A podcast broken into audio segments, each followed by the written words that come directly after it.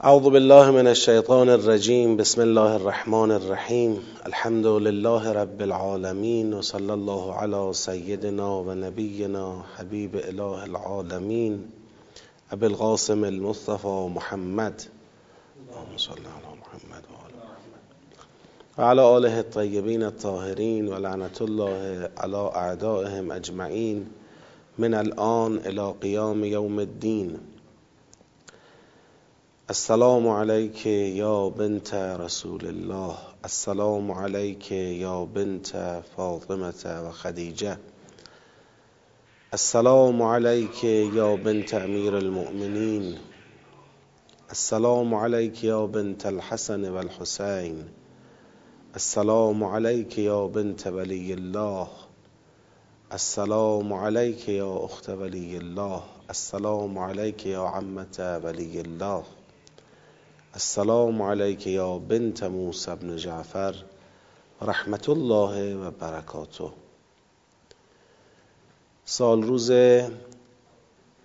شهادت حضرت فاطمه معصومه سلام الله علیها، دختر حضرت امام موسی بن جعفر علیهم السلام، خواهر حضرت امام علی بن موسی الرضا علیه السلام و عمه بزرگوار حضرت امام جواد علیه السلام رو به محضر همه شما قرآن آموزان و متدبران عزیز و ارجمند تسلیت عرض میکنم. از خدای بزرگ میخواهیم که دعای این بانوی بزرگوار رو در حق ما مستجاب بکنه و ما را از سرچشمه زلال معارف اهل بیت علیهم السلام بیشتر از گذشته بهره مند بکنه و ما را به شناخت کاملتری از این ذوات نورانی برسانه ان شاء الله. اگر خدا بخواد در ساعت بعدی که نهج البلاغه خواهیم داشت، سلام علیکم، اگر خدا بخواد زیارتی ان شاء الله خواهیم خوند از جوار حرم مطهر، چون ما نزدیک حرم مطهر اون بانوی بزرگوار هستیم. این توفیق الهی شامل حاله انشاءالله. به نیابت از همه شما بزرگواران و کسانی که همراهی میکنید با برنامه تدبر، انشاءالله زیارتی رو خواهیم خوند و توجهی بیشتر به اون بزرگوار خواهیم کرد. امید که دعای ایشون هم شامل حال ما باشه. بحث ما تدبر در سوره مبارکه فستات. ما جلسه قبلی سیاق 26 رو هم جمع‌بندی کردیم که از آیه 163 تا 167 بود. با بحث توحید آغاز می شد، ولی بحث توحید مقدمه ای بود برای مقابله با اتخاذ انداد و توضیح هم دادیم که اصلا مقوله اتخاذ انداد چرا یه دفعه اینجا مطرح شد. انداد یعنی همون کسانی که یک عده در داخل جامعه اسلامی به جای پیروی از پیغمبر اکرم صلی الله علیه و آله و سلم دارن از اونها تبعیت میکنن. اگر یادتون باشه بحث کتمانی که در سیاقهای قبلی مطرح بود، چه کتمان در حوزه مباحث قبله، چه کتمان در حوزه مبحث حج، این کتمان هایی که اشاره شد یک عده‌ای انگیزه دارند احکام الهی را از کنارش بگذرند، ندیده بگیرند، کتمان کنند، انکار بکنند. این انگیزه از کجا نشأت میگیره؟ از اینجا که اینا اعتمادشون به کسانی که به هر حال از جانب خدا برای هدایت نسب نشدن. حالا مشخصا ما گفتیم منظور اینجا بزرگان بنی اسرائیلن، منظور ائمه کفریان که تو جریان بنی اسرائیل سر برآوردند، حاضر به قبول اسلام نشدند، در حالی که حقانیت اسلام برای اونها مشخص شد، یقینی بود. اینها که دارن تلاش میکنن در متن جامعه اسلامی انحراف ایجاد بکنن، یک عده در داخل جامعه اسلامی اعتمادشون به اونها بیشتره، پیرویشون از اونها بالاتره، گوششون متوجه سخنان اونهاست. اگر اونها مطلبی رو قبول نمی کنن یا مثلا نسبت به یک مسئله موضع می گیرند، اینا هم در داخل جامعه اسلامی همون رو تکرار می کنن. این شاخه از شاخه های شرکه.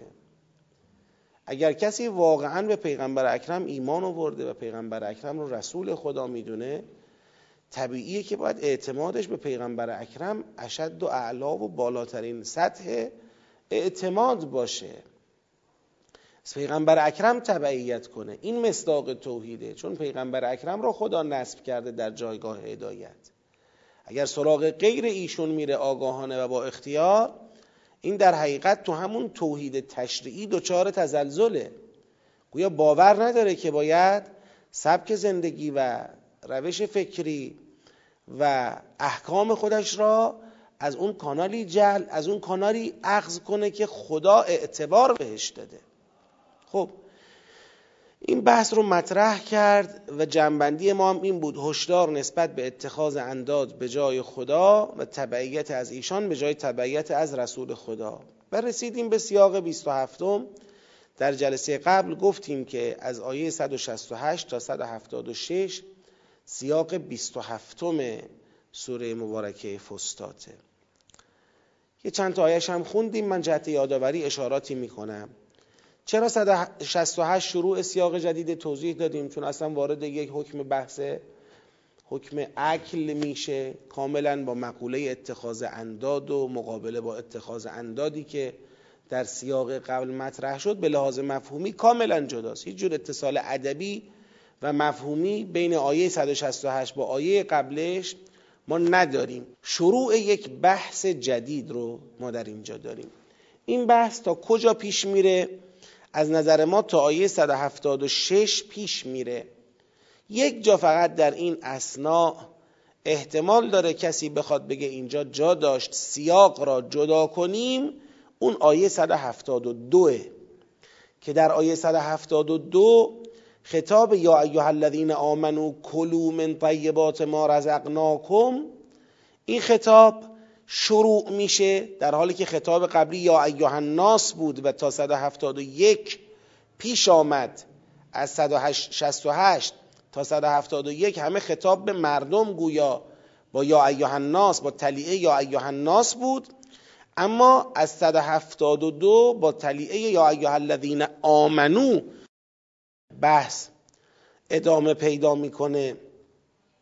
به همین خاطر ممکنه کسی بگه که آیه 172 شروع سیاق جدیده، که بنده در جلسه قبلم اشاره کردم بنا به چند دلیل ترجیح با اینه که بگیم آیه 172 هم تو همین سیاقه. یک این که موضوع بحث همچنان همون بحث اکله.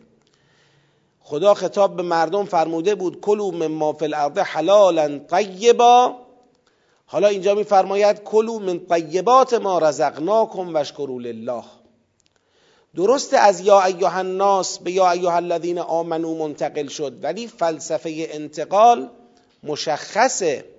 فلسفه انتقال اینه که وقتی خدا یک خطاب عمومی به مردم فرمود درباره حلیت اکل طیبات، یک عده‌ای ترجیح دادند بر ما الفینا علیه آباءنا بمانند، یک عده‌ای ترجیح دادند بر اون سیره پدرانشون باقی بمانند. خب این ترجیحی که اونا دادن بر سیره پدران باقی بمانند سبب شد که خدا بار دوم خطاب به کیا داشته باشه؟ خطاب به مؤمنان. یعنی حالا که ای مردم، حالا که خیلیاتون حاضر نیستید دست از ما الفینا علیه آباءنا بکشید، پس لااقل ای مؤمنان با شما هستم. مثلا این فلسفه یا ایها الذین آمنو کاملا مشخص، تکیه داره به آیات قبلش. بنابراین یا ایها الذین آمنو از نظر موضوع و سیر مفهومی از قبل جدا نیست. حتی اگر بخوایم یه دقتی هم بکنیم میتونیم یک تقابلی، ولو تقابل خیلی تام و تمامی هم نیست، ولی یه تقابل نسبی بین الذین آمنوی آیه 172 با الذین کفروی آیه 171 هم برقرار کنیم. یعنی خدا در اون سیری که با یا ایها الناس آغاز شده بود اونو کشوند به مثل الذین کفروا، گو اگه نمیخواید قبول کنید حلیت طیبات را، حلیت اکل طیبات رو نمیخواید بپذیرید، این خودش یه شاخه از شاخه های کفره. پس من با مؤمنان میخوام حرف بزنم، یا ایها الذین آمنو، ای کسایی که مثل این قبلیا کافر نیستید، مثل این قبلیا نمیگید ما ترجیح میدیم بر سبک و سیره آبا و اجدادمون حرکت کنیم، با شما هستم. همون بحث رو با اینا ادامه میده و اصلا بر پایه همین مبحث کافرانی که میگفتن ترجیح میدیم تابع ما الفینا علیه آباءنا باشیم، بر پایه همین در ادامه این سیاق صحبت از کتمان میشه. ان الذين یکتمون ما انزل الله من الكتاب و یشترون به ثمنا قلیلا که در آیه 174 اومده در ادامه این سیاق، این رو هم ما باید در واقع در دامنه همین مبحث ارزیابیش بکنیم. این کتمان اینجا چجور کتمانیه؟ این کتمان نشأت گرفته از همون فرهنگ آبا اجدادیه. من در واقع وحدت سیاقی را توضیح دادم، الان میخوام وارد جنبندی این سیاق بشم. دقت بفرمایید، ما تا اینجا یکی دو بار از کتمان دیدیم، سوره صحبت کرد و جنبندی صحبت سوره از کتمان در چی شد؟ در اتخاذ انداد، یعنی تبعیت از دیگران به جای پیغمبر اکرم، که اون دیگران را تطبیق دادیم با توجه به سابقه سوره بر ائمه کفر بنی اسرائیل، بر کسانی از بنی اسرائیل که به حقانیت اسلام پی بردند و تمکین نکردند و ترجیح دادند خودشون کافر به اسلام باشند و دیگران را هم به کفر به اسلام بکشانند. انداد رو تطبیق دادیم با اونا، اینا ریشه کتمان بودن. اما در این مبحث، مبحث اکل، کلوا مما فی الارض حلالا طیبا، در اینجا با سطح دیگری و نوع دیگری از کتمان روبرویم. این نوع دیگر دیگه خدا اینو به انداد ربط نداده. حالا ممکنه انداد اینجام نقش داشته باشن، یعنی بخوان نقش آفرینی کنن، ولی اشاره ای خدا نفرموده. خدا بحث رو آورده متمرکز کرده رو چی؟ روی همین بلنتب اما الفینا علیه آباءنا. یعنی اینکه یه وقتایی کتمان نشأت از چی میگیره؟ نشأت از ترجیح فرهنگ آبایی و اجدادی میگیرد. گاهی اوقات در داخل جامعه اسلامی جریاناتی به وجود میاد که با احکام الهی زاویه میگیرند، از بیانات خدا فاصله میگیرند، چیزی را خدا در قرآن بیان کرده و قبول نمی کنند. وقتی شما ریشه یابی میکنی میبینی تحت تأثیر جریانهای کفر خارج از جامعه اسلامی اند. این یه مدل کتمانه. میبینی تحت تأثیر قوقا سالاری و جبسازی رسانه های دشمنان اسلام اند که از بیرون دارن فضاسازی میکنن تا مسلمین جرأت مطرح کردن و پایبندی به احکام خودشون رو پیدا نکنن. مثلا میخواد حکم قصاص را اجرا کنه، از بیرون میگن آی قصاص خشونت ضد حقوق بشره، آی در داخل جامعه اسلامی قرار یک قاتلی را اعدام کنن، سرصدا را میندازن و یک فضایی میسازن که کم کم مسلمان‌ها جرأت مطرح کردن تا چه رسد به اجرا کردن قصاص جرأت مطرح کردنشو نداشته باشن.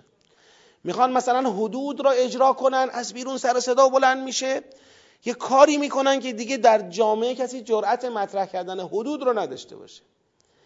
یا در زمینه‌های دیگر، در هر زمینه‌ای میتونه این پیش بیاد، مصادیقش ممکنه تو ذهن شما بیشتر از من باشه. این کتمان نیست که نشأت میگیره از تبعیت برخی از مسلمین از ائمه کفر، تبعیت از انداد. این یه جور کتمانه، این یکی از شاخه‌های شرک خودش مشکل داره.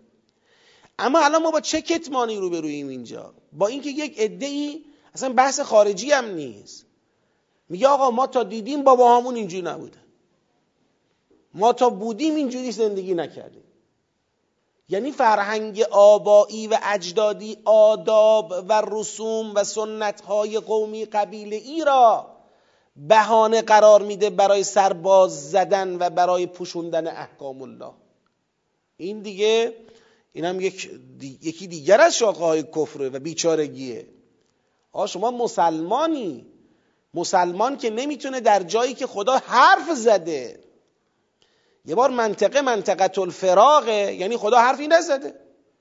حالا شما میگی آقا اونجا خدا حرفی نزده، من دارم به فرهنگ آب و اجدادیم توجه میکنم. نه خدا نفیش کرده مثلا، نه قبولش کرده، هیچی نگفت. خب میگی منطقه الفراغ، خدا اینجا نظری نداده، شما میخوای آزاد باشی، باش دیگه، حوزه آزادی خودته. در جایی که خدا بیان کرده یا ایها الناس کلوا مما فی الارض حلالا طیبا، فرموده تصریحاً، شما اینجا میای در مقابل فرمان روشن خدا میگی نه، ما تا بوده باباهامون اینجوری نبودن، باباهامون اینو حلال نمیدونستن، ما هم نمیدونیم، باباهامون اینو حرام میدونستن، ما هم میدونیم، پدر مادرامون اینو قبیح میدونستن، ما هم میدونیم، نیکو میدونستن، ما هم همینطوریم. اینجوری نمیشه که، این چه مسلمانیه؟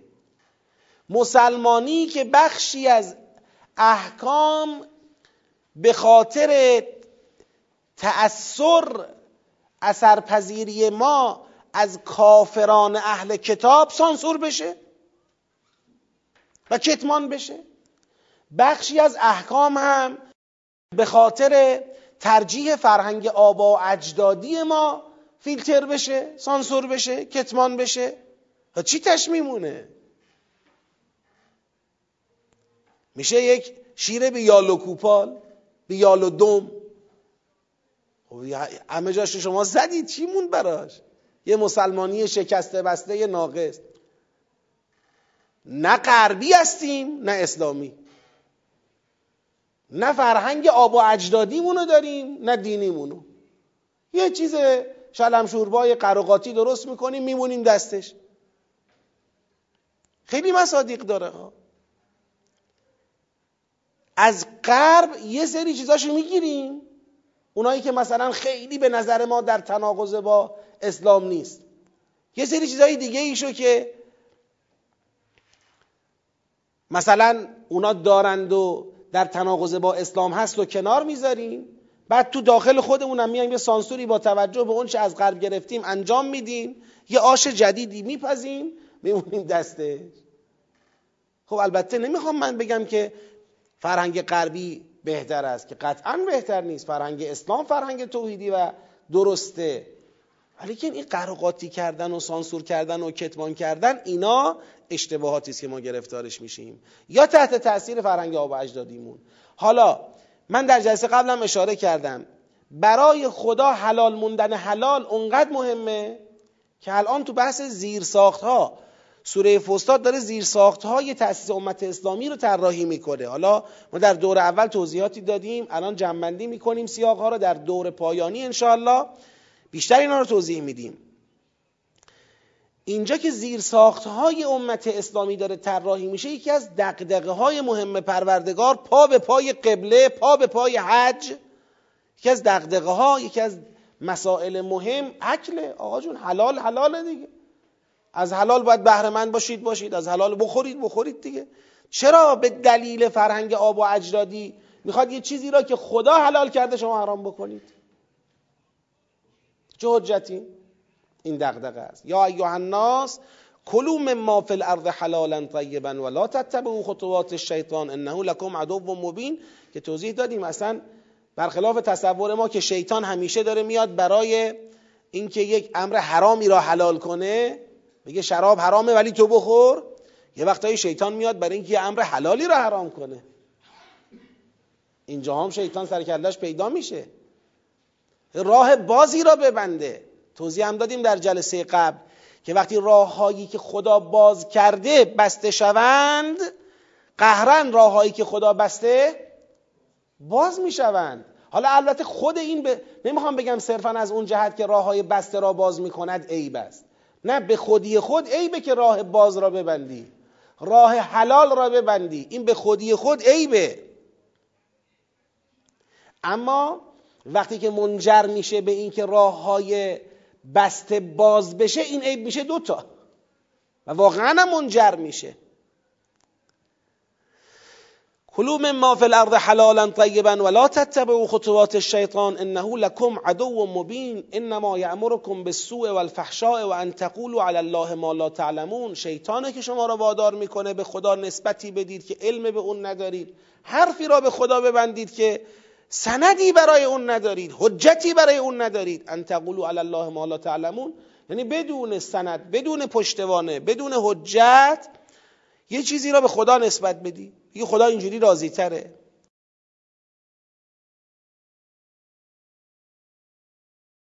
نه، دنبال اختلاف نمیگردن، واقعا نمیتونن دست از فرهنگ آبا اجدادیشون بردارن، واقعا نمیتونن. یعنی با خودشون فکر میکنن که حداقل احتیاط اینه که مثل آبا اجدادشون اون چرا که اونا حرام میدونستن اینا هم بدونن. این پذیرش تغییر فرهنگ به خصوص در حوزه‌ای مثل حوزه اکل، یه حوزه مبتلا به وسیعه، این واقعا چیز سنگینیه. یعنی برای وحی هزینه میبره تا مسلمین و مؤمنین بیان تمکین بکنن و بپذیرن.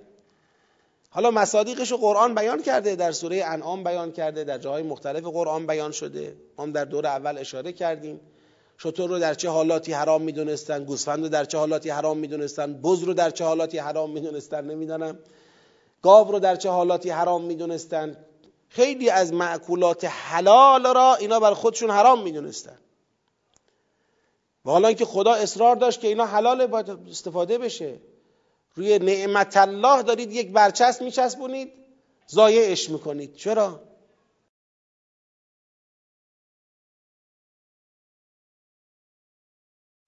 نه، عموم مردم در تمام عالم.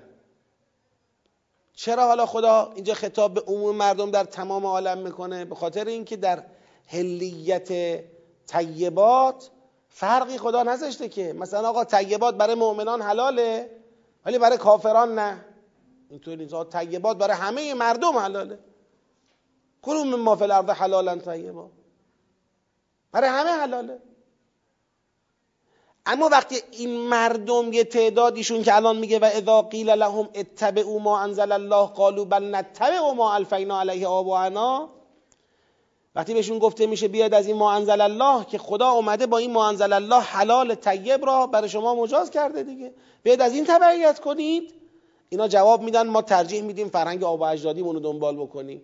خب اینی که اومد گفت من ترجیح میدم فرهنگ آبا اجدادی رو دنبال بکنم، این خودش داره خودشو از یک امر مجاز الهی چه میکنه؟ محروم میکنه. به استناد فرهنگ آبا اجدادی خدا میگه این کفره. لذا بعد همین حرف رو در آیات بعدی خدا به مؤمنان میزنه، یعنی میخواد بگه اگر میبینید من دارم میگم یا ایها الذین آمنو کلوا من طیبات ما رزقناکم، این به خاطر اینه که گوش بقیه بدهکار نیست و الا حکم همه آدم هاست. همه میتونن از حلال بخورن، ما مانع خوردن کسی از حلال نیستیم. حالا نمیخوان یک عده قبول کنن، باشه، مؤمنان که باید قبول کنن. مؤمن که نباید راه اون دیگران را بره، مؤمن که نباید بیاد بگه خب حالا چون در فرهنگ آبا اجدادی مشرکانه ما این مسئله حرام بوده ما هم حرام بدانیم. این دیگه با ایمان جور در نمیاد، اون راه کفره. اینکه کفار خودشون رو به نفهمی بزنن عجیب نیست، اینکه مؤمن خود را به نفهمی بزند اما عجیبه. سوال من تکرار میکنم که حالا نشنیدید. ببینید میفرمایند که ناس تداعی کننده ی همون ناس اول سوره است و من الناس من یتخذ من دون من یقول آمنا بالله و بالیوم الاخر و ما هم بمؤمنین. و اونجا ما فهمیدیم مراد از ناس کیا هستن؟ بنی اسرائیل هستن. از یک سو، از طرف دیگه اگر هم بخواید اصرار کنید روی نتبع و ما الفینا علیه آباءنا، بگید این گرفتار مشرکان است و ربطی به بنی اسرائیل نداره، خب اینم میتونیم بگیم که اون فضاسازی و ترغیب و تشویق از ناحیه این کفار بنی اسرائیل. جواب: ببینید در کلماتی که میخوایم از این کلمات به عنوان سرنخ استفاده کنیم باید بار اصطلاحی وجود داشته باشه. مثلا وقتی میگیم انداد، من یتخذ من دون الله اندادا، انداد یه اصطلاحه.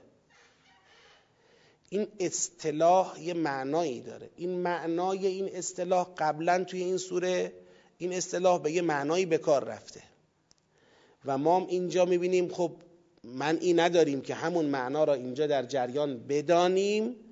بعد قبلش هم نگاه میکنیم میبینیم بله روشن لن ترضى عنك اليهود ولا النصارى حتى تتبع ملتهم، تو مسائل قبله روشن از حضور پررنگ کفار اهل کتاب صحبت شده قدم به قدم. پس ما اگر مثلا انداد را تطبیق میدیم با اون انداد صدر سوره، هم انداد اصطلاح است که اصطلاح بالاخره باید یک وحدت معنایی در یک سوره داشته باشه، هم تازه ما جرأت وقتی پیدا میکنیم که راحت بگیم این انداد کفار اهل کتابن که رد پای اهل کتاب را به طور صریح و آشکار تو همون مباحث داریم میبینیم. خب حالا بیایم رو ناس. اولا ناس اصطلاح نیست، یک کلمه ایه که عمومیه، بار نداره، بار عام داره. ناس یعنی مردم. حالا مردم تا تو چه سیاقی به کار بره؟ یه بار ممکنه در سیاقی به کار بره که مباحث اهل کتاب این مردم میشن اونا، یه بار ممکنه در یه سیاقی به کار بره که مباحث مشرکین اینا میشن اونا، یه بار ممکنه تو جامعه ایمانی اصلا گفته بشه، مثل سوره حجرات یا ایها الناس داره به کیا میگه؟ به مؤمنین. این اصطلاح نیست که ما بگیم یک معنا باید براش قائل باشیم. این یک کلمه ساده آزاده، یعنی کت خاصی نپوشیده، مارک خاصی نزده، تا تو سیاقش چی باشه، نه سیاق خود بحث، نه سیاق کل سوره. بله من میگم تو صدر سوره کلمه ناس اومده و تطبیق داده شده با کیا؟ با اهل کتاب. اما این از اونجا تا اینجا ما سیاق نداریم که نزدیکه، تو این بحث نیست، تو بحث قبله است، تو بحث عقل که بحث جداگانه ایه. اصلا ما اینجا حتی اشاره، حالا تصریح که بماند، تو بحث عقل حتی اشاره نداریم به نقش آفرینی کفار اهل کتاب. ما اگه اینو به عنوان یک گزاره انتزاعی بخوایم نتیجه بگیریم، من مخالف نیستم ها، گزاره انتزاعی، یعنی به این معنا که بگیم آقا ما با توجه به سابقه مباحثی که تو سوره داشتیم میتونیم احتمال بدیم که تو همین بل نتبع ما الفینا علیه آباءنا هم کفار اهل کتاب نقش دارن. من منکر این نیستم، اما سیاق به این مسئله اشاره نکرده. چرا؟ چون پنبه اینو قبلا زد، یعنی این که گوش دادن به حرف کفار اهل کتاب در مقابل پیغمبر شاخه‌ای از شاخه‌های شرکه و این کتمان سازه، این حرفو زده، پنبهشو زده. الان مثل اینکه فارغ از این مبحث داره به یک مشکل دیگر اشاره میکنه. خیلی وقتا هیچ فشار خارجی نیست، خودش طرف اصطلاحاً الان تو پرانتز میگم، یه وقتایی میگن آقا این که گوجه شد اینقدر تومن، اینم تقصیر آمریکاست. گوجه که دیگه خودت کاشتی، مثلا این که دیگه با دلار نیست که. خب حالا آقا شما همه چیو انداختی گردن کفار اهل کتاب، اونا نقش آفرینی کردن، باشه اصلا درست، اما حالا خودمون هم یه مرضایی هم خودمون داریم، این یه مشکل دیگریه. ولو ممکنه همین مشکل مورد سوء استفاده اونا هم قرار بگیره و اونا از همین مشکل استفاده کنن برای بیشتر انحراف ایجاد کردن تو متن جامعه اسلامی، ولی الان دغدغه اینه که آقا خودت، میگن کرم از خود درخته، حالا خودت چرا این کارو میکنی؟ خودت چرا داری میگی آبا انا؟ الان مسئله اینه. و دیگه وقتی پای بل نتبع ما الفینا علیه آبا انا میاد، این کد اهل کتابی نیست، کد بل نتبع ما الفینا علیه آبا انا، چون اهل کتاب کدشون اینه که فی کتاب الله اینه. اونا کسایی هستند که در مقابل مشرکین سالهای سال مثلا با کتاب الله هستند، هر وقت هم میخواستن در مقابل اسلام گاردی بگیرن، موضعی بگیرن، سعی میکردن حکم اسلام را با حکم خدا در کتابهای خودشون منافات بگن داره، بگن این اون نیست، خدا اینو نگفته. لذا به تدریج اصلا تو متن جامعه اسلامی اینا شده بودن شاخص سنجش احکام الله قرآن. سوره مائده کل قصه هاش ایناست، مطالب سوره مائده، که به جایی رسیده که اهل کتاب شاخصن، حکمن، هر حکمی نازل میشه مسلمین میبرن عرضه میکنن ببینن تو کتابهای قبلی بوده یا نبوده، شدن اینا معیار. آره. پس یکی تفاوت کلمه ناسه که ناس یه بار عام میداره، اصطلاح نیست، یک بار عام میداره، حتی ممکنه تو یه سیاق به دو تا معنا به کار بره، احتمالش وجود داره با توجه به قرینه های داخلی. بگذاریم. و اذا قیل لهم اتبعوا ما انزل الله قالوا بل نتبع ما الفینا علیه آباءنا اولو کان آباؤهم لا یعقلون شیئا ولا یهتدون. آخه خدا میگه این چه کاریه؟ بابا هامون مال وقتیه که اونا عقل داشته باشن یا هدایت شده باشن. حالا ولو یه کسی بابای آدمه ولی خب هیچ وقت پایبند به اون چه میفهمیده نبوده، یا بابای آدمه هیچ وقت هدایت نشده. خب این صرف بابا بودن کفایت نمیکنه برای پیروی کردن. بله یکی مثل بابای حضرت یوسف علیه السلام، حضرت یوسف میگه من دنبال رو پدرانم هستم، اما پدران موحد عاقل، هدایت یافته عاقل، پایبند، نه پدری که هدایت نشد، نه پدری که پایبند به اون چه میفهمیدم نبود. اینجا دیگه شما نمیتونی بگی بل نتبع ما الفینا علیه آباءنا. بعد خدا رو اینا برچسب الذین کفروا رو میزنه، میگه مثل الذین کفروا، بابا اینا مثل اینکه مردمی که ما میخوایم راهو باز کنیم براشون، میخوایم میگیم آقا بخورید. یه بار مقاومت میکنه کسی در مقابل نخورید، از حلال طیب نخورید، مقاومتی شکل میگیره. خب این یه مقاومت متصوریه. یه بار داریم میگیم آقا این حلال طیب بخورید. اینجا که باید از فرصت استفاده کنید، باید خوشحال بشید اتفاقا که یکی پیدا شده داره یه سری موانع توهمی رو از جلوی پای ما بر میداره. اینجا مقاومت میکنی. خدا میگه واقعا مثل الذین کفروا کمثل الذی ینعق بما لا یسمع الا دعاء و نداء صم بکم عمی فهم لا یعقلون. یعنی به معنای حقیقی کلمه نفهمن. واقعا مسئله این کافرانی که مسئله کافران به مانند اون چوپان و راعی است که داره سرصداهای روندن حیوانات رو از خودش خارج میکنه، ولی همون هم نمیفهمه، همون هم حالیش نمیشه که چیه. لا یسمع الا دعاء و نداء. اون جریان رو من دور اول گفتم، الانم برای اینکه فضا عوض بشه میگم. جریان اون گربه‌ای که میخواد بیاد بیفته توی آبگوشت، میگن یه عالمی تحقیق کرده بود، مطالعه کرده بود که اینکه گربه میاد جلو، میگن پیشده، این غلطه، چون پیشده یعنی بیا جلو، پیشده بیا جلو، بلکه ما باید به این گربه بگیم پشته، یعنی برو عقب. این کلی رو این فکر کرده بود و خلاصه مطالعه. یه روز هم آبگوشت خوبی پخته بود، نشسته بود اینو بخوره، یه گربه سرکلش پیدا شده بود، اومده بود سمت آبگوشت، گفته بود پشته. این گربه هم نفهمیده بود، صاف افتاده بود تو آبگوشت. گفتم تا این بیاد بفهمه پشته چیه، در یه عمر پیشته شنیده از آبا و اجدادش تا به حال، حالا شما یه پشته، این مشکل حل بدتر کردی.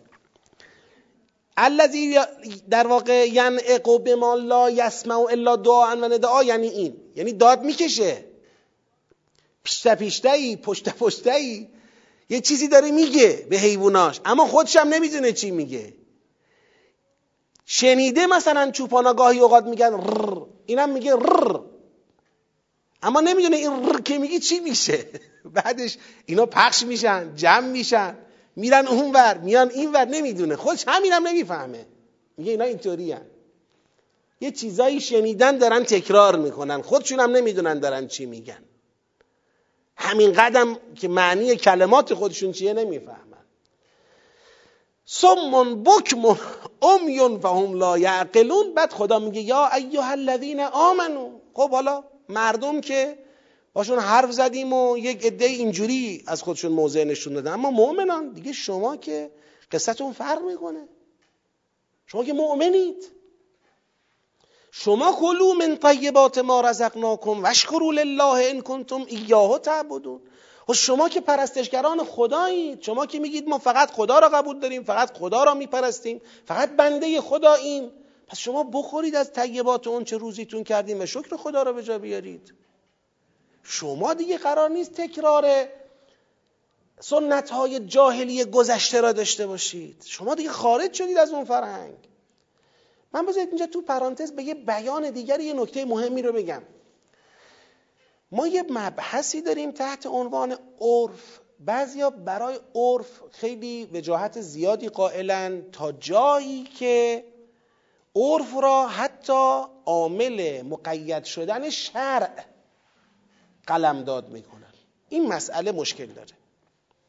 عرف محترمه، میگن آقا طبق شرع و عرف آره خوبه، طبق عرف و شرع آره خوبه، ولی یه وقت شما نگاه طوریه این شرعیه ولی با عرف بگید نمیسازه. دائما عرف را عاملی قرار دادی برای در واقع تقیید و تخصیص شریعت تو عمل. با عرف نمیخونه.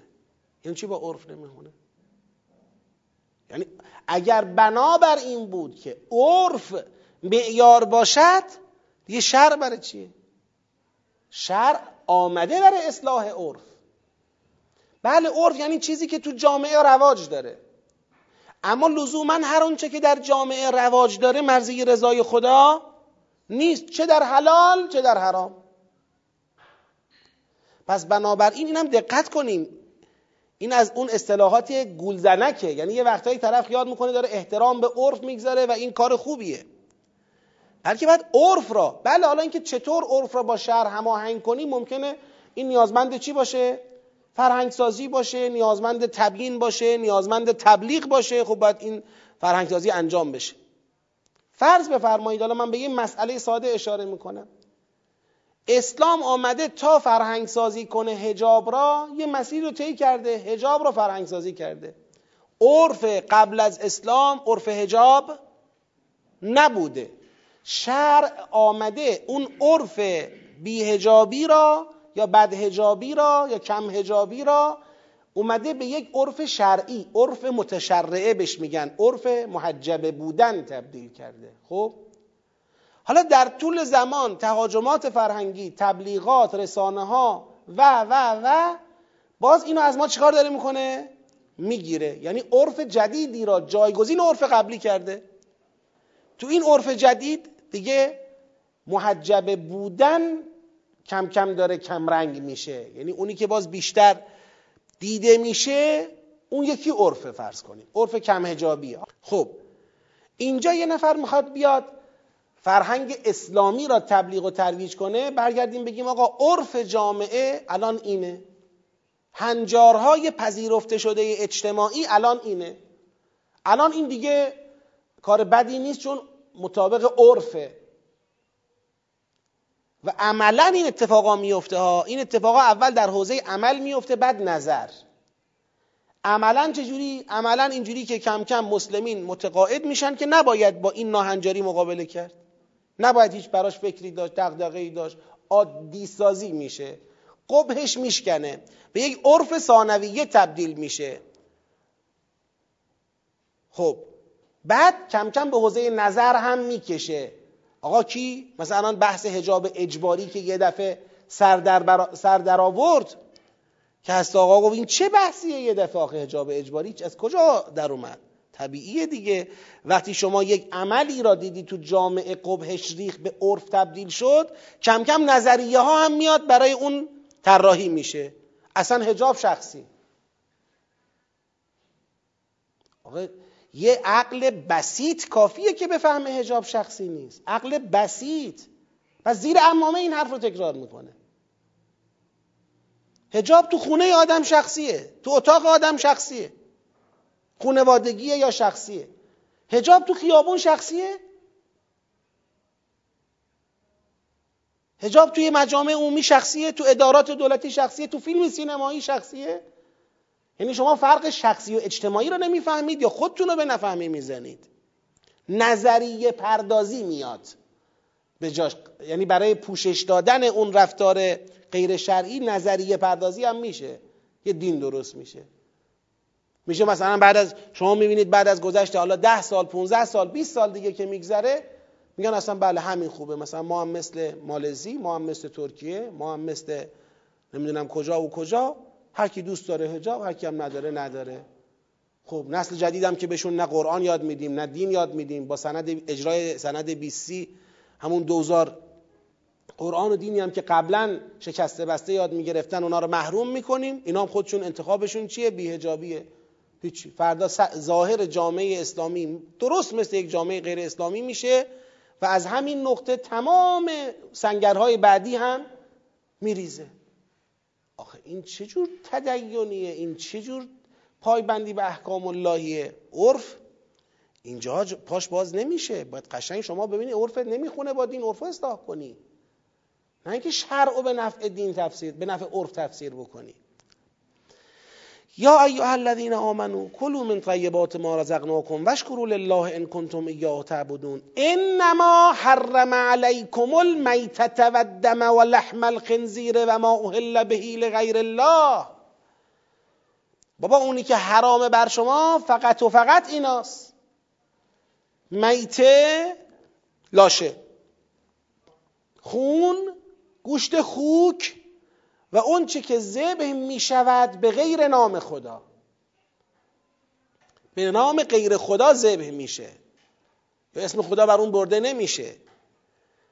تازه همینم که من به عنوان حرام میخوام بر شما بگم فقط اینا حرامه، بقیه چیزا کلوا مما فی الارض کلوا من طیبات ما رزقناکم، همین فمن استر غیر باغ ولا عادن فلا اثم علیه. همین هم اگر کسی مضطر شد بدون بغی، بدون زیاده خواهی، بدون روحیه تجاوز، بلکه از روی اضطرار مضطر شد به اکل میته، مضطر شد به اکل خنزیر، مضطر شد به اکل دم، مضطر شد به اکل لاشه، نمیدونم اکل اون چه به نام غیر خدا ذبح شده، تازه همین هم فلا اثم علیه در شرایط اضطرار. ان الله غفور رحیم. فقط این چی؟ در فمن استره؟ نه بله، هیچ وقت این احتیاج به قرینه داره که اونجا وایسی. وقتی اون ما اهله خودش عطف شده به چی؟ به لحم الخنزیر، اون به چی؟ به دم، اون به چی؟ به میته. این سرایت میکنه تا خود میته، مگر اینکه یه دلیلی قبل یا بعد داشته باشی که اونو اونجا وایسونه، و الا میره تا هر جا عطف باشه میره. اصلا خاصیت اینه معطوفون علیه در حکم یکسانن، هیچ وقت حکم معطوف علیه با هم فرق نمیکنه الا به یک دلیل و قرینه. خب اینم ما در دور اول گفتم ها، این نمایی که اینجا داره حصر نسبیه، حصر مطلق نیست. نمیخوایم بگیم فقط اینا حرامه، یعنی مثلا دیگه آقا اینجا سگ رو اسم نبرد پس سگ حلاله، اینجا نمیدونم فلان فضولات حیوانات رو اسم نبرد پس فضولات حیوانات حلاله، اینجا نمیدونم عقرب رو اسم نبرد پس عقرب حلاله. نه اینا نیستا، حصر نسبیه، یعنی در یه دایره مشخصی داره میگه فقط اینا. اون دایره رو از کجا بفهمیم؟ از کجا بفهمیم؟ قرآنی؟ نه تو خود اینجا شما میتونی اون دایره رو بفهمی. حالا تو خوردنی ها خیلی چیزا غیر از اینا حرامه، همین الانش چقدر پرنده ها، چقدر ماهی ها، چقدر حشره ها، چقدر حیوان ها هنوز حرامن، اینجا اصلا اسمشون نیامد، میگه فقط اینا حرامن. ما داریم توجیه میکنیم به چی؟ به حصر نسبی. اگر کسی این حصر نسبی را نپذیرد میتونه با استناد به این آیه بگه که به غیر از اینا هر چیزی که خوردنیه حلاله. بالاخره قرآن میگه انما، چه تفسیر به رعیتی داره؟ میگه انما اگر شما نسبی بودنش رو قبول نکنی، حصر نسبی را قبول نکنی، حصر را مطلق ببینی، به تصریح قرآن فقط اینا حرام میشه، بقیه چیزا حلال میشه. مگه کسی میتونه حلال خدا را حرام کنه؟ مگر اینکه شما بفهمی حصر نسبیه. اگر فهمیدی حصر نسبیه، تازه راه باز میشه برای تفسیر روایات، که روایات بیان اینو تفسیر کنن، بگن آقا به غیر اینا چیزای دیگه هم حرام هست. خب چی؟ یه دو تا به این اضافه کرده، از اسمای میته را چند تاشو شمرده، منخنقه، موقوزه، چی اونا اسمای میته است، انواع میته را شمرده، چیزی اضافه به این نکرده.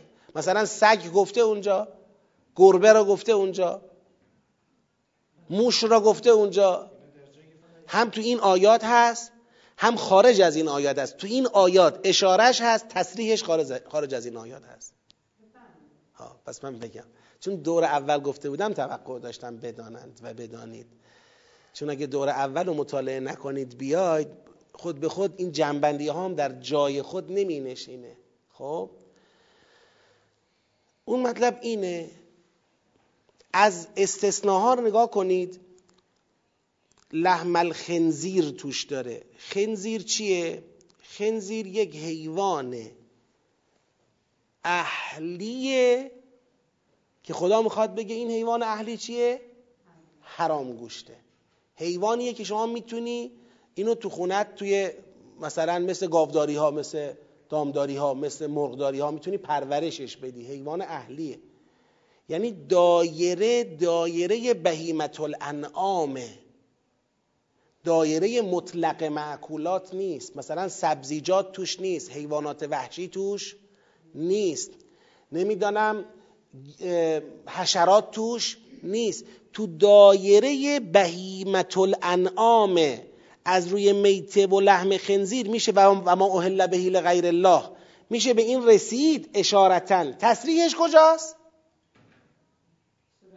سوره انعامه. اهلت لکم بهیمة الانعام الا ما یتلا علیکم، که اون ما یتلا علیکم اونجا ذکر میکنه و همیناست. منخنقه، موقوزه، نمیدونم اینا اونجا ذکرشون میکنه. پس این انمایی که اینجاست مساوی اون الاست. اون الای اونجا استثنای از اهلت لکم بهیمة الانعام است، و الا در غیر بهیمة الانعام خیلی چیزا هنوز حرام و حلال داره که اینجا محل بحث نیست اصلا. اینجا محل بحث تو اینه که آقا حالا تو اون دامی که انعام، چارپایانی که میشه اینا رو پرورششون داد اهلیان، ما چی داریم؟ یه 4 جفت حلالشو داریم، یه جفت حرامشو داریم، بقیه در شرایطی حلالن در شرایطی حرامن. اون 4 جفت حلاله چی هست؟ اون 4 جفت حلاله گاوه، گوسفنده، شتره، بزه که در سوره انعام شمرده، من البقر اثنین من المعز اثنین، دونه دونه شمرده. از هر کدوم یه جفت. جفت که میگیم نر و ماده، یه جفت گوسفند نر و ماده، یه جفت بز نر و ماده، یه جفت گاو نر و ماده، یه جفت هم شتر نر و ماده. اینا حلال، اینا اون حیوانات انعام اهلیه که میتونید پرورش بدید بخورید. یه جفت حرام داره، اون چیه؟ خنزیره. خنزیر بهیمة الانعامه، یعنی شما میتونی مثل گوسفند پرورشش بدی. خنزیر این شکلیه، اما این حرامه. اینو من نمیگم بخورید. این 4 تا رو اجازه میدم، اینو اجازه نمیدم. اصلا اینو برای امتحان خدا درست کرده، حیوان اهلی باشه و حرامگوش. حیوان اهلی حرامگوش، حیوانی که میتونی تو خونت پرورش بدی، توی دامداری قرارش بدی، یعنی گازت نمیگیره، حمله نمیکنه، فرار نمیکنه، وحشی نیست، با انسان معنوسه، اما حرامگوشت. خدا میگه اجازه خوردنشو ندارید. خنزیر مستثناست. قیافش هم یه جوری قرار داده یه کسی 2000 وجدان داشته باشه قبول کنه حرف خدا رو. بگه آره واقعا این خنزیر اصلا اون آلودگی و خبث از هیکلش پیداست. خب حالا بقیه چی؟ بقیه میشه این که اینا لاشه بشن.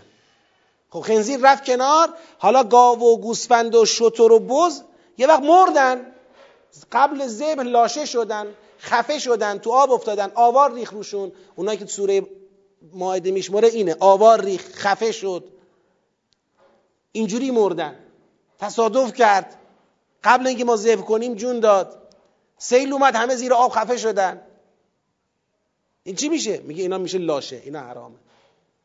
حالا از همین حیوانات حلال گوش داشتیم ذبح میکردیم، خونشون، خون شنیدیم مفید، کم خونی داریم ما بخوریم، میگه خونشون هم حرامه، خونشون رو من اجازه نمیدم بخورید. لحم خنزیرم که حرامه. حالا همین حیوانات حلال گوشت رو ذبح کردیم، یادمون رفت بگیم بسم الله، یا ذبح کردیم گفتیم به نام نامی شاهنشاه اینو کشتیم. حالا قدیم به نام بت‌هاشون سر می‌بریدن. خب اینا ایران میشه حرام گوش.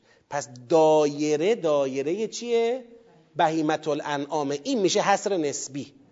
اگر این دایره رو ما از قرآن نمیتونستیم استفاده کنیم، همین یک آیه کافی بود که ما بگیم دیگه هر چی دیگه مثل چینیا بشیم دیگه، بگیم هر چی رو زمین داره میجنبه میتونی بخوری.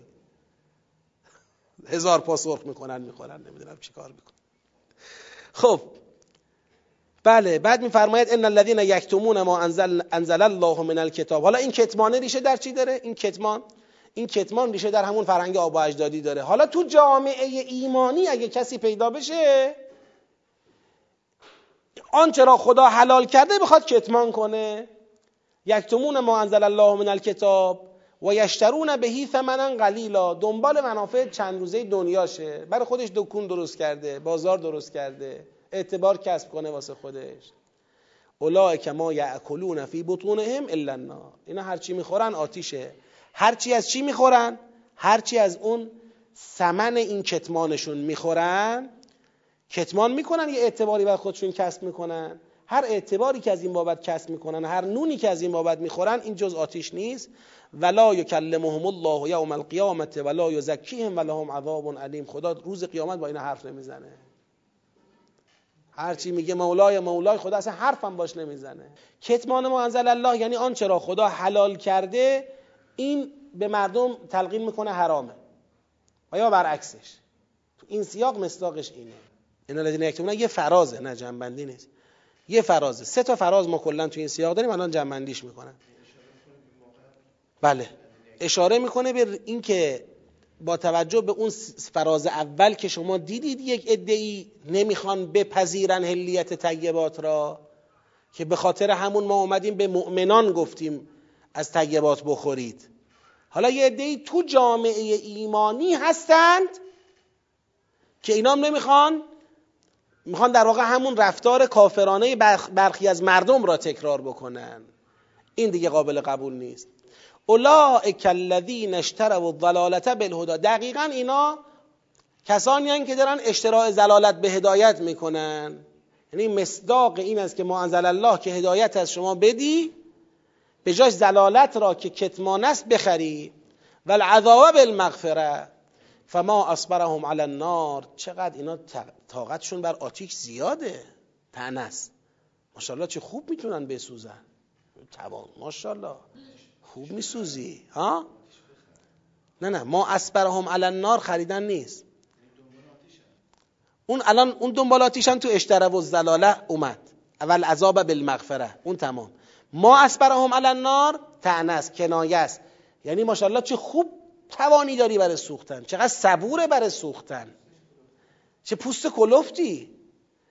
یعنی هوشداره به اینکه این طرف داره خودشو به نفهمی میزنه از این که قراره به یه آتشی بیفته که طاقت اون آتش را نداره.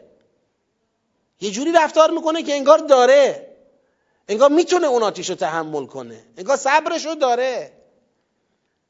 که علی علیه السلام در دعای کمیل میفرماید که خدای من طاقت آتش دنیا را با وجود این که کمه، با وجود این که کوتاه ندارم، فکیف اصبرو، چطور میتونم بر آتشی تحمل کنم که این آتش علا حر نارک.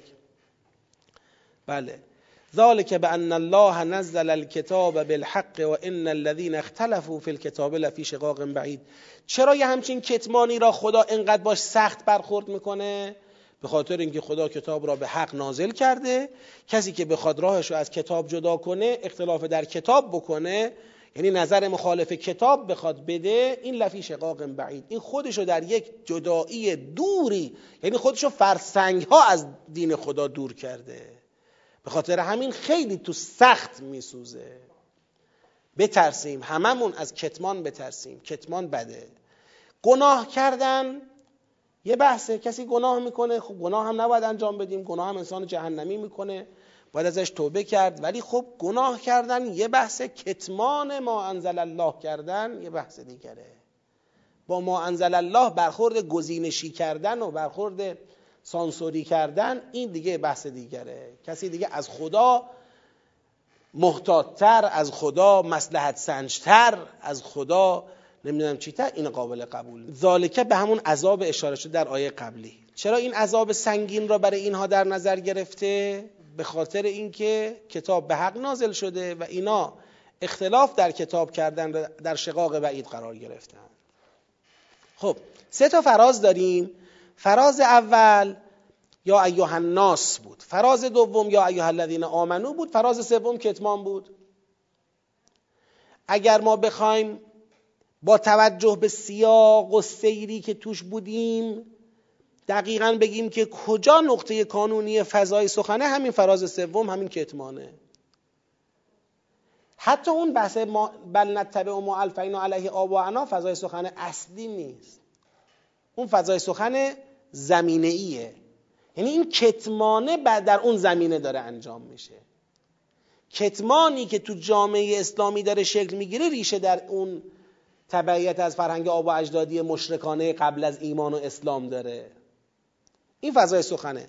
خدا چجوری با این کتمان برخورد کرده؟ این کتمان در حوزه معقولات دیگه، یعنی پوشوندن، انکار کردن یا کتمان کردن حلیت طیبات.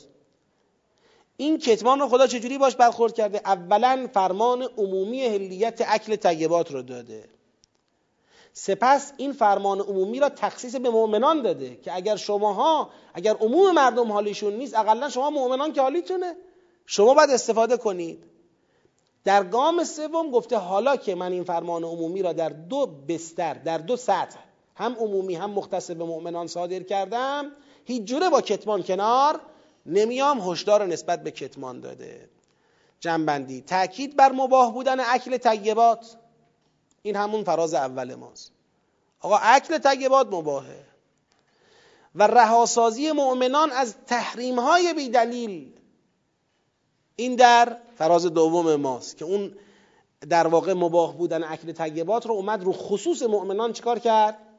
متمرکز کرد. در چه فضایی این اتفاق افتاده؟ در فضای کتمان ناشی از تبعیت فرهنگ آبا اجدادی. توی فضای کتمانی که نشأت میگیره از فرهنگ آبا اجدادی، تو این فضا خدا تاکید میکنه اکل طیبات مباح است، مؤمنان هم بی خود به تحریم های بی دلیل تن ندهند. توضیح: در جایی که خدا حلال و حرام را روشن کرده است دیگر نمیتوان به استناد فرهنگ آبا اجدادی دایره حرام و حلال خدا را جابجا کرد و آنچه را حلال است حرام شمرد، لذا کتمان احکام خدا بر اثر چنین فرهنگی باطل است.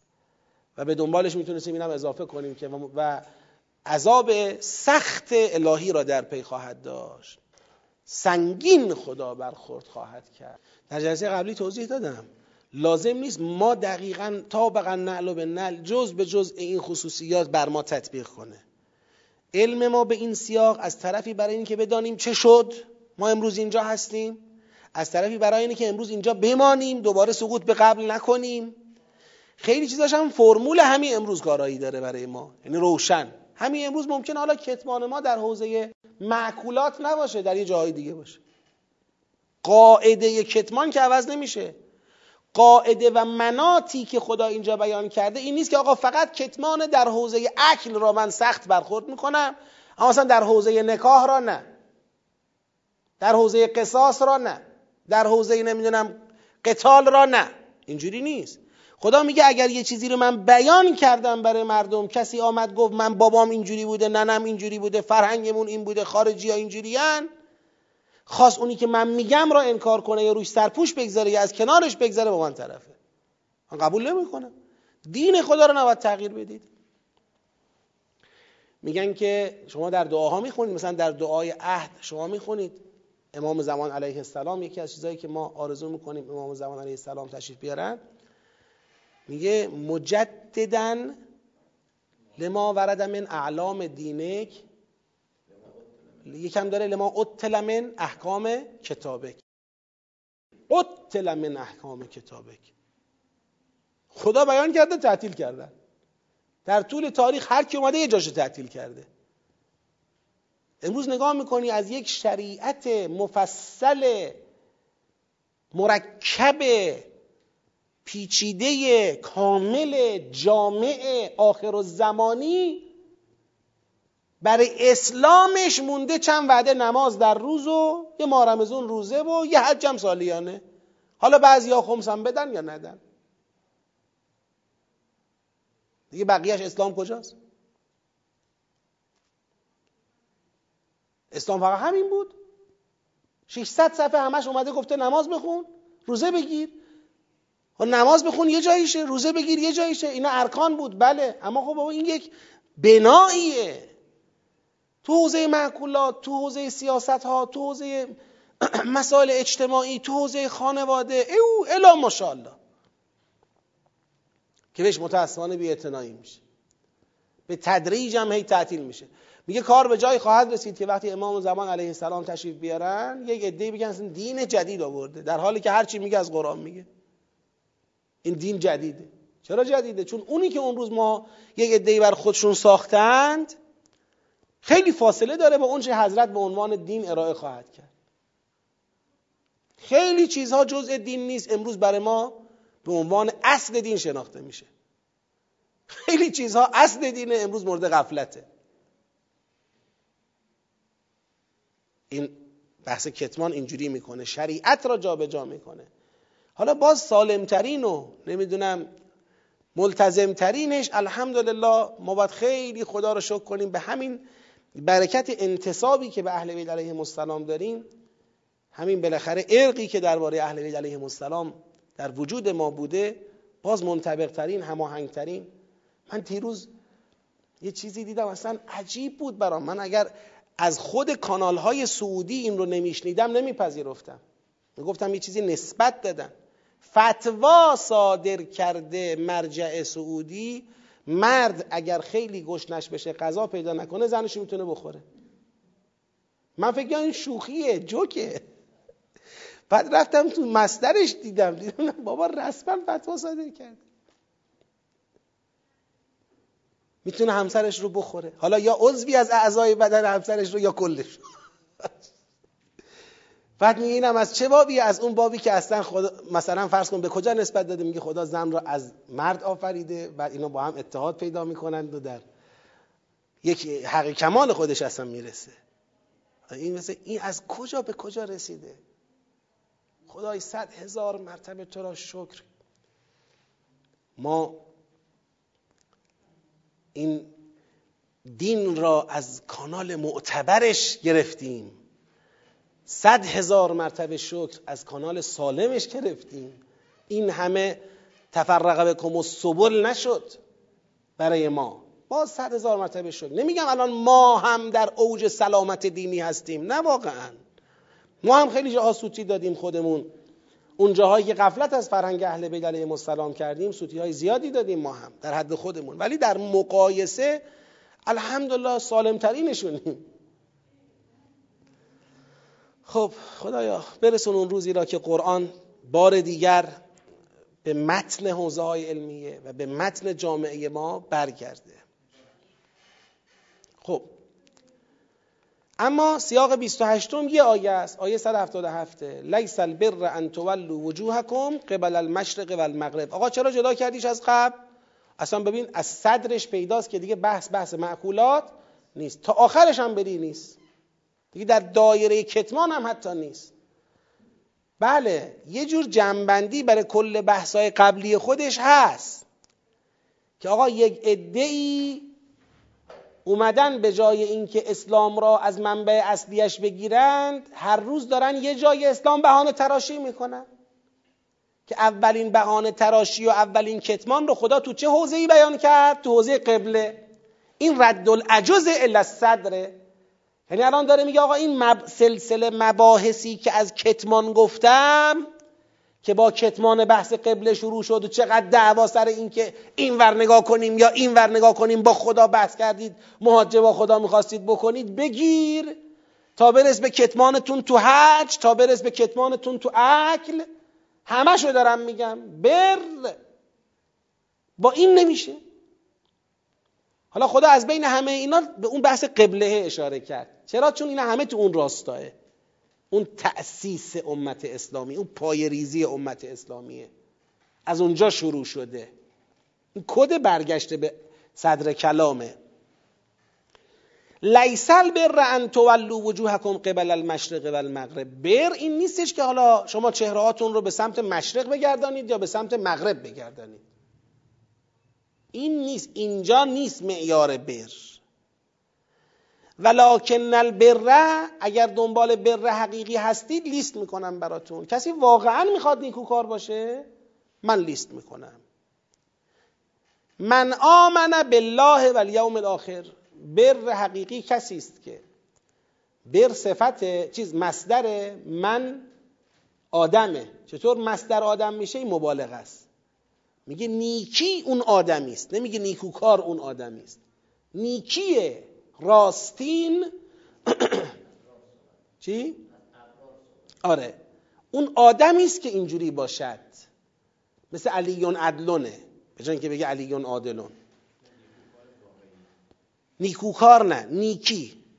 نیکی یعنی اون مبالغهش توی همینه که مصدر بگیری، بر را مصدر بدونی. خیلی اینجا مقدر سازی میکنن، میگن زلبر، لکن زلبره من آمنه، یا میگن لکن البره صفت من آمنه. یه چیزی مقدر میکنن که نسبت بر رو با من آمنه درست کنن، در حالی که نیازی نیست. آقا شما یک کم اگر زحمت میکشید علاوه بر صرف و نحو معانی بیانم میخوندید مشکلتون حل بود. یه علیون عادلون داریم، یه علیون عدلون داریم. حالا خدا بخواد بگه آقا من آمنه برون، من آمنه خودشون برن، چجوری بگه؟ شما اشکال در نیاری یه چیزی اینجا مقدر نکنی؟ به خاطر ناقص دیدن ظرفیت‌های ادبیات در حقیقت. نه مصدره. بله نیکی کردن. حتی میتونه اسم مصدرش هم با خودش برابره، میتونه نیکی باشه. آره. لکن البر من آمن بالله، کسی که ایمان به خدا آورد، و الیوم الاخر و به قیامت، و الملائکه فرشته ها، و الکتاب کتاب آسمانی، و النبیین و همه پیغمبرها. این لیست اعتقادی بره. لیست اعتقادیش ایمان به خدا، قیامت، ملائکه، کتاب، همه انبیا. از نظر رفتاری چیه؟ و آت المال علی حبهی ذوی القربا و الیتاما و المساکین و ابن السبیل و السائلین و فی الرقاب. ببینید گام پس از اعتقاد ناب میشه گذشتن از دنیا.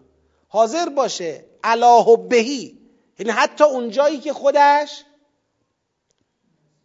یه تعلقی دارد. حالا این تعلق معمولا نشأت از نیاز میگیره، حالا یا نیاز واقعی یا روانی.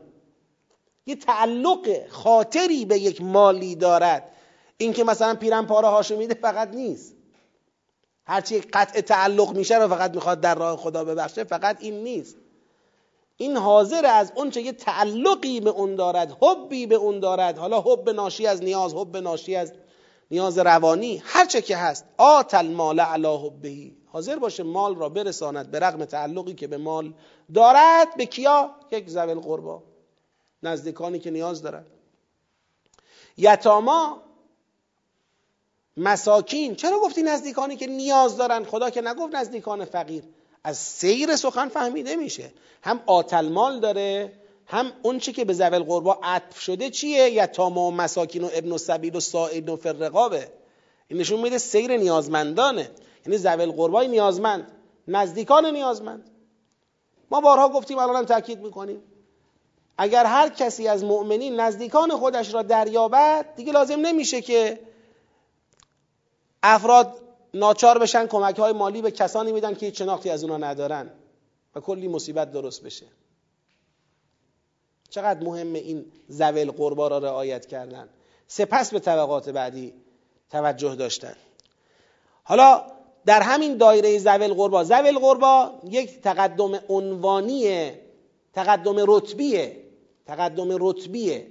والا عناوین چیه؟ عناوین یتاما، مساکین، ابن السبیل، سائلین، فی الرقاب. تو این عناوین یتاما، مساکین، ابن السبیل، سائلین، فی الرقاب، کی در اولویته؟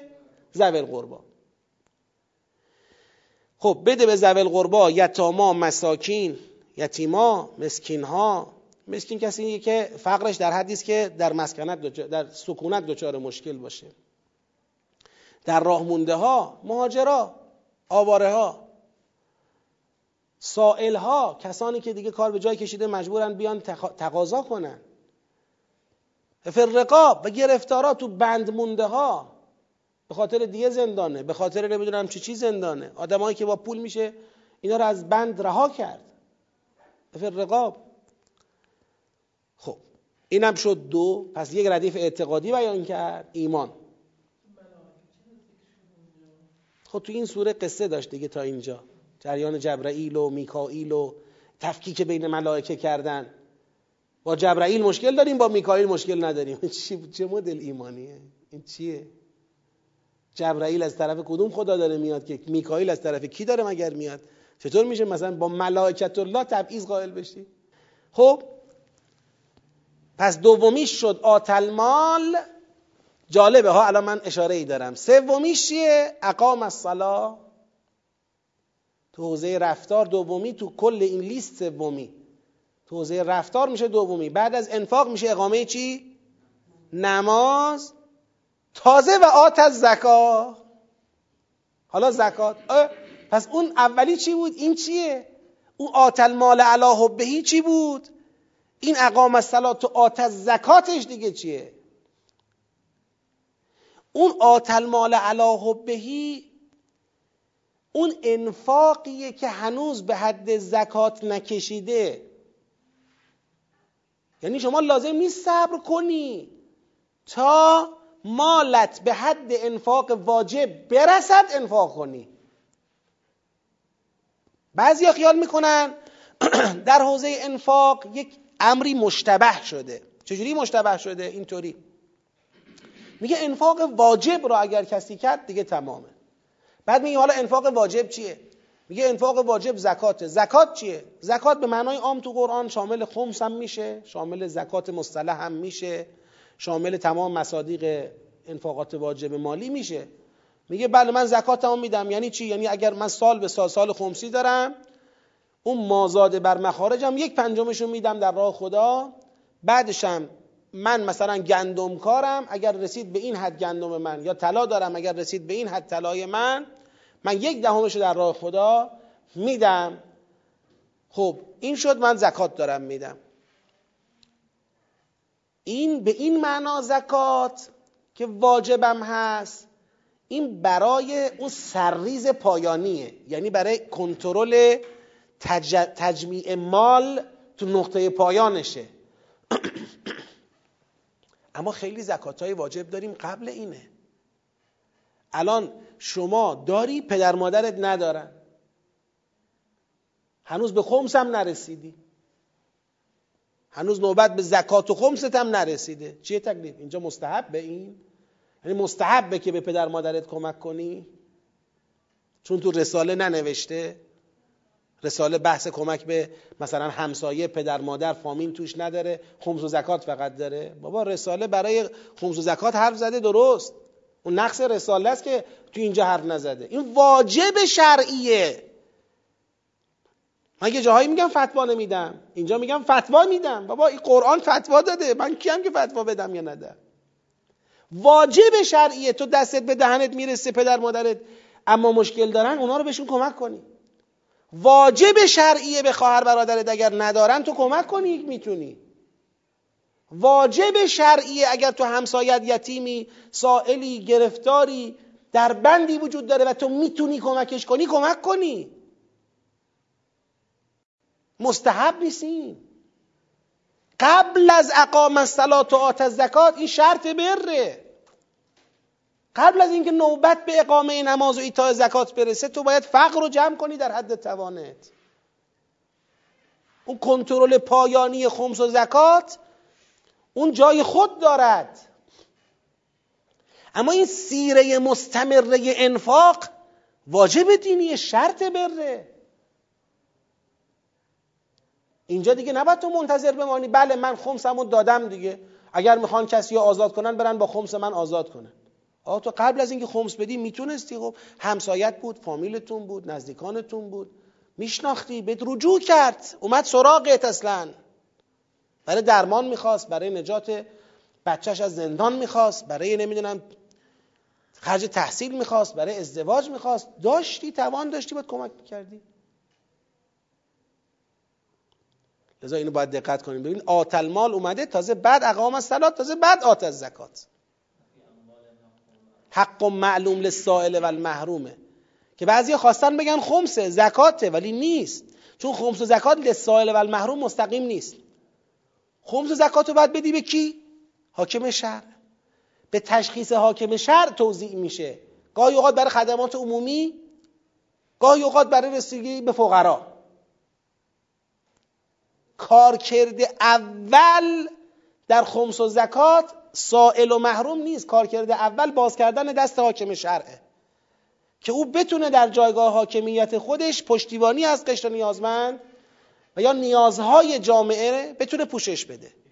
ببینید حالا اینکه واجب نمیگیرن، نمیگن که واجب نیست، تو رساله نیومده بحثش. ولی شما الان استفتاء کنی مثلا بگی آقا من پدر مادرم نیازمندن، من دارم، اونا به نون شب محتاجن، این چیه فتواش؟ شما باید بکنید.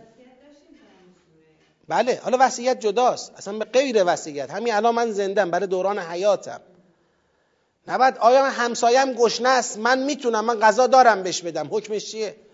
من فکر نمی کنم یک فقیهی پیدا بشه بگه مستحب کمکشون کنی، واجب کمک کنی. بله این نیومده تو قاعده خمس و زکات، چون قرار نیست اینو در یه چارچوب مشخصی محدودش بکنیم. 1/5 مثلا مازاد درآمدت یا 1/10 فلان داراییت در صورتی که به این نصاب برسد. اینجور ضابطه اینجوری قرار نیست داشته باشه. این یه مقدار بازتره، منعطف‌تره، به تناسب شرایط تنظیم میشه. ممکنه یه وقت لازم باشه، یه وقت نباشه، یه وقت کم، یه وقت زیاد. به خاطر همین جاش حالا تو رساله ها که بیشتر اون بحث‌های قوانینی رو آمدن تدوین کردن، این اونجا نیست. اما معنیش این نیستش که آقایان این رو واجب ندانن. واجبه، مگه میشه واجب نباشه؟ بله شاید اون کسی که فقیر است و من از فقرش بیخبرم، راجع به اون تکلیفی بگید ندارم. یا اون کسی که فقیر است و من کاری نمیتونم بکنم، توان لازم را ندارم، حتی ترغیب و تشویقم نمیتونم داشته باشم، یعنی به اندازه خودم داشتم دیگه بیش از این شعاع ندارم، من همین شعاعم. اونم بگیم خب من دیگه اصلا سالب انتفاع موضوعه. اما در جایی که کسی فقیره، من میتونم کمک کنم، یا حداقل میتونم کسی را یا کسانی را ترغیب کنم که به او کمک کنن اگه من نمیتونم. اینجا دیگه نمیتونم بگم خب من مسئولیتی ندارم. حالا برای من نکته جالب اینه، در بعضی از کلاس‌ها گفتم، خودم چون هنوز بررسی فقهیشو کامل نکردم اینجا نظر نهایی نمیدم، ولی روایاتی داریم که همینم قانونمند کرده ولی توی رساله های ما نیامده. همون بحث 2.5% که عرض کردیم، یک بار 1/40 یه حد اقلی براش تعریف کرده. یعنی یه حد اقلش اینه که شما 2.5% درآمدت را بذاری برای همین مسئله. این حد اقل، این کفه که یکی از اون در واقع فروعات ارکان ایمانه، یعنی تو سلسله روایات بنی الاسلامه. خیلی عجیبه، تو سلسله روایات بنی الاسلام تو باب اول وسایل یکی همینه. چند تا هم از این روایت داریم، 1/40 سکه داری، یکیشو باید بذاری کنار برای فقرا، برای نیازمندان. حالا تدبر جای خود دارد، آیات محکمتری داره، انشالله میرسی. اصلا یکی همینه. الان تو بحث بر اقام الصلاه هم اومده، اخلاقیه. آت الزکات هم اومده، اخلاقیه. از کجا میخواید نتیجه بگیرید این اخلاقیه نه فقهی؟ خب بر که برای اقامه صلات هم اومده، آیا اخلاقیه؟ برای آت زکات هم اومده، آیا اخلاقیه؟ پس این قطعا کلمه بر نمیتونه دلیل کافی باشه برای اخلاقی پنداشتن زیر مجموعه هاش، چون تو زیر مجموعه هاش حداقل 2 سرفصلی داریم که مسلماً فقهیه بلا شکن: اقامه نماز، ایتاء زکات. درست شد؟ بعد به قرینه همین 2 که فقهیه میتونیم نتیجه بگیریم اون یکی هم میتونن فقهی باشن. اعتقادی هم هست. بله اعتقادی هم هست، اعتقادی هم جز واجبات اعتقادی، یعنی شما نمیتونی تو ایمان اینا رو تفکیک بکنی. تازه الان بحث من اخلاق و فقه نیست. ما تو اخلاق مگه واجب و حرام نداریم؟ الان غیبت حرامه یا مکروهه؟ حرامه دیگه. تو بحث‌های اخلاقی اومده، تو کتاب اخلاق مطرحه، در کتاب فقه نیامده. مگر استفتاء کنه کسی، ولی جزء ابواب رساله ها نیست غیبت، الا تو باب معاملات کسی بخواد با غیبت پول در بیاره، و الا غیبت به خودی و خود جزء احکام رساله های ما نیست. اما همه میدونیم حرامه. پس اگر یه چیزی اخلاقی شد مساوی با این نیست که به حد وجوب و حرمت نرسیده که اخلاقیه. ما خیلی چیزا تو فقه داریم که واجب و حرام نیست، مستحب و مکروهه، فقه. ولی خیلی چیزا هم تو اخلاق داریم که مستحب و مکروه نیست، واجب و حرامه، اخلاقه. ولی من اصلا فکر میکنم جای تجدید نظر وجود داره در تبدیل اخلاق و فقه. اون جایی که یه چیزی به عمل ربط دارد فقه. اگر کسی میخواد یک بار دیگه تجدید نظر بکنه تو تبدیل اخلاق و فقه، هر چیزی که به عمل مربوط فقه، حتی غیبت، تهمت، دروغگویی، انفاق کردن به همسایه و پدر و مادر، اینا همه عمله، اینا همه باید تو فقه بحث بشه. بله، اون چیزی که به ملکات نفسانی مربوط است، حسد، کبر، اینا عمل نیست، اینا میتونه عمل ساز باشه و عملهایی که از اینا به وجود میاد تو فقه باید بحث بشه. اما ما رو ملکات داریم صحبت میکنیم، یعنی میخوایم ببینیم چه کنم من این حسد جانم را درستش کنم. من یه حسد بدی دارم، حسد ورزی نمی کنم ولی همینطور میبینم یکی یه چیزی داره مثلا اذیت میشم، اینو چیکارش کنم؟ یه کبری هست تو وجودم، اینو چیکارش کنم؟ کبر ورزی را نمیگم، کبر ورزی خودش عمله، باید تو فقه بحث بشه. شما بخوای کسی رو تحقیر کنی این حرام فقهیه. اما خود کبر به عنوان یه صفت تو من هست، اینو چیکار کنم؟ شجاعت چجور در خودم ایجاد کنم؟ ترس رو چجور از خودم زائل کنم؟ اینا ملکاته. اخلاق ملکاته نفسانی، حالا چه فضائل چه رذائل. چجور رذائل را بزدایم، چجور فضائل را ایجاد بکنم. فقه رفتار هاست. اگر این تفکیک را بین فقه و اخلاق ایجاد بکنیم که تفکیک صحیحی است، چون اخلاق جمع خلق دیگه، خلق ملکات نفسانی، اگر این تفکیک را بپذیریم آتلمال فقهه، ولو مستحبم بخوای بگیری فقهه، مستحبم بخوای بگیری فقهه که مستحب نیست.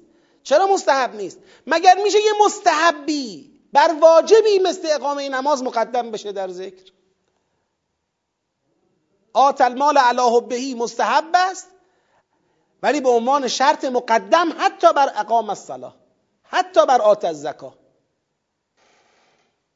اگر میخواست یه مستحبی باشد، روال طبیعی و دعب سخن اینو میطلبید که خدا بفرماید اقامه الصلاه، آت الزکا و آت المال علی حبه فلان. اون وقت میگفتیم عطف خاص بر عام کرده، میخواد به یک موردی از موارد انفاق که در حد زکات نیست ولی مهم است اشاره کند. آره، اما وقتی قبل اقامه الصلاه و آت الزکات آمده دیگه نمیشه رو استحبابش حرف زد، وجوبه. بله بله، به خاطر مهمتر بودنش مقدمه. تو خود آت المال قسمت هم سطح واجب داریم هم مستحب. آت المال واجبش چیه؟ مستحبش چیه؟ قابل بحثه.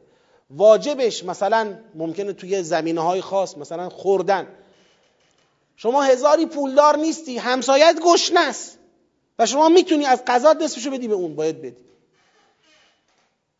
به پولدار بودن نیست. اما مستحبم داره. حالا مستحبش کجاست؟ همسایمون پتوش سوخته کنارش، حالا من یه پتو تو خونه‌مون اضافه دارم، بهش بدم یا ندم؟ بدی، کار خوبی کردی. حالا پتو که مثلا اگه گوشش سوخته باشه اون زندگیش مختل نمیشه، ولی اگه تو این کارو بکنی کار خوبی کردی، مستحب. یعنی قابل بحث به عنوان واجب و مستحب، طبقات واجب و مستحب تو خود آت المال قابل تعریفه. و الموفون به عهدهم، کسانی که وفا به عهدشون میکنن، اذا عاهدوا، و صابرین فی البأساء و الضراء و حین البأس، کسانی که صبر میکنن تو سختی ها، تو ضرر ها، تو گرفتاری ها، هنگام جنگ صبر میکنن. بعد خدا این لیست رو که بیان کرد میگه اولئک الذین صدقوا و اولئک هم المتقون، اونایی که راست میگن ما نیکوکاریم اینجوری هن. اینا با تقوای حقیقی هن، اینا اینجوری هن. جنبندی، این سیاق هم جنبندی کنیم. تعریف بر در اصول اعتقادی و ارکان رفتاری در مقابل جریانات انحرافی تعریف بر مبتنی بر کتمان. این فضا رو چجوری گرفتیم؟ میگیم یه عده‌ای میخوان بر را با تولو وجوهکم ها تعریف کنن، این همون فرهنگ کتمانی، فرهنگ از اصل به حاشیه ها فرار کردن، حاشیه ها را پیش کشیدن و اصل و تحت الشعاع قرار دادن. خدا اینا رو میخواد بزنه کنار، بگه بر در این اصول اعتقادی و در این ارکان رفتاری تعریف میشه. جریانات انحرافی که بر را مبتنی بر کتمان میخوان تعریف کنن، جور پلاسشون رو جمع کنن و برن. برخی با کاسه داغتر از آش شدن، نه صفا و مروه نمی شود. کاسه داغتر از آشه دیگه، نه قبله توحید قبله موسی و عیسی است. کاسه داغتر از آشه. نه ما تا بوده از پدرانمان شنیده ایم که این حرام است. کاسه داغتر از آشه.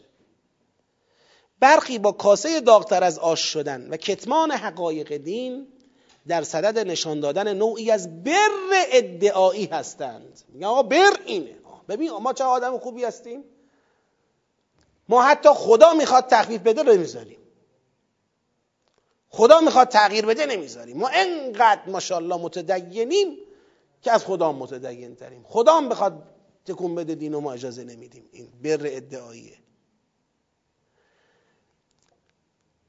در صدد نشان دادن نوعی از بر ادعایی هستند، در حالی که بر حقیقی و صادقانه و متقیانه اعتقادات ناب ایمانی و انفاق و نماز و زکات و وفای به عهد و صبر است. خدایا ما را بر این ارکان مهم بر موفق بفرما.